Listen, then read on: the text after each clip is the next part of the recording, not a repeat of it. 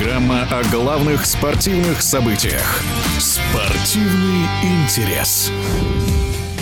В голландском городке Вейканзее завершился один из старейших и сильнейших шахматных турниров. Победителем соревнований стал Аниш Гири. В этом турнире он впервые за 12 лет выиграл классику у многократного чемпиона мира норвежца Магнуса Карлсона. Какие сюрпризы произошли на турнире и кто из гроссмейстеров удивил, в эфире спортивного радиодвижения рассказывает российская шахматистка, победительница Блиц-турниров, спортивный журналист Эльвира Мирзоева. Что бросилось в глаза в этом году в Вейканзе, это то, что состав участников подобран необычным образом. Даже была в интернете шутка а, на общем фото участников главного турнира. А внизу гласила, гласила такая подпись «Попробуйте с первого дубля угадать, всех ли вы шахматистов на этой картинке знаете». Да, так вот, э, в этом году организаторы пошли нестандартным путем. Они пригласили очень много людей, скажем так, пока неизвестных широкой публике, а, для того, чтобы эти люди могли заявить о себе. Вообще, соревнования в Вейконзе – это а, старейшее соревнование в истории шахмат. Оно берет свое начало еще, вы знаете, еще в те времена, когда играли чемпионы мира, когда играли люди уровня Таля,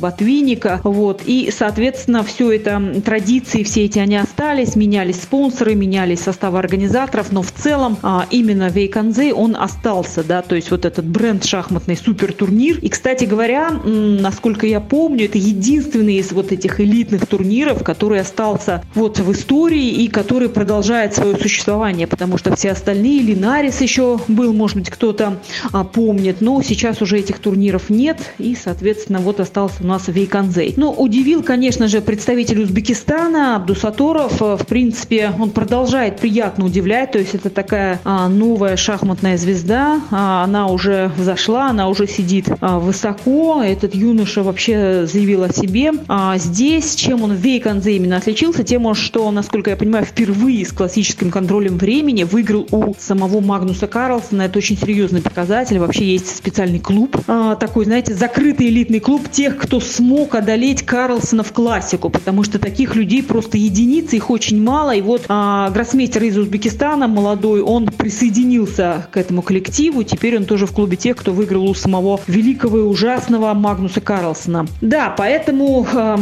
Абдусаторов продолжает приятно удивлять своих поклонников, он набирает форму, его игра оставляет очень приятные впечатления, он и действует очень логично, знаете, я бы отметила, даже бы применила такое выражение, как советская шахматная школа в нем чувствуется, да, то есть его ходы, как он а, ведет себя за доской, насколько он а, расставляет фигуры, его дебютная подготовка, конечно же, говорят о том, что он а, выращен именно в таких, знаете, а, старых, а, добрых а, советских шахматных традициях, когда действительно была школа, когда а, было именно общее развитие, да, и, соответственно, высокий уровень шахматиста достигался за счет огромного понимания позиции, а не только именно счетных способностей. Хотя со счетом у Абдусаторова тоже все в порядке. И, конечно же, здесь для него принципиальный момент, что он выиграл у самого Магнуса в классике и долгое время лидировал. Немножечко не хватило ему. Я думаю, что, честно говоря, это нервы. В последнем туре он потерпел поражение от э, Ван Фореста, если я правильно произношу эту фамилию.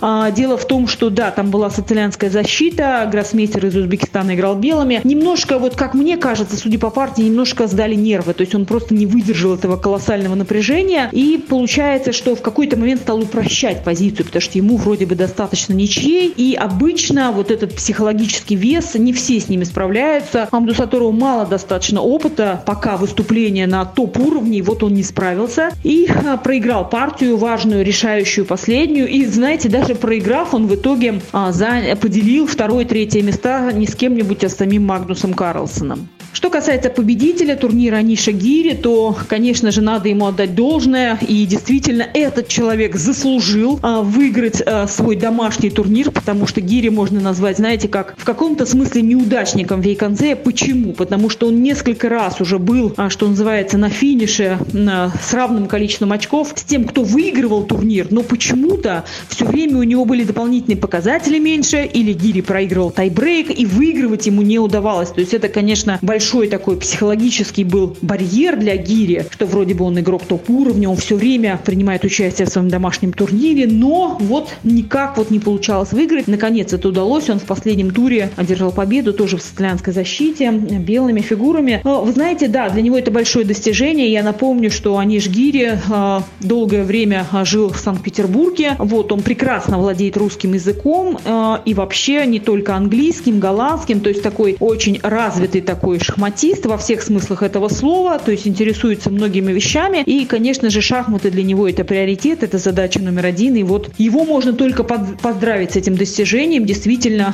огромный успех. В эфире спортивного радиодвижения была российская шахматистка, победительница Блиц-турниров, спортивный журналист Эльвира Мирзоева. Спортивный интерес.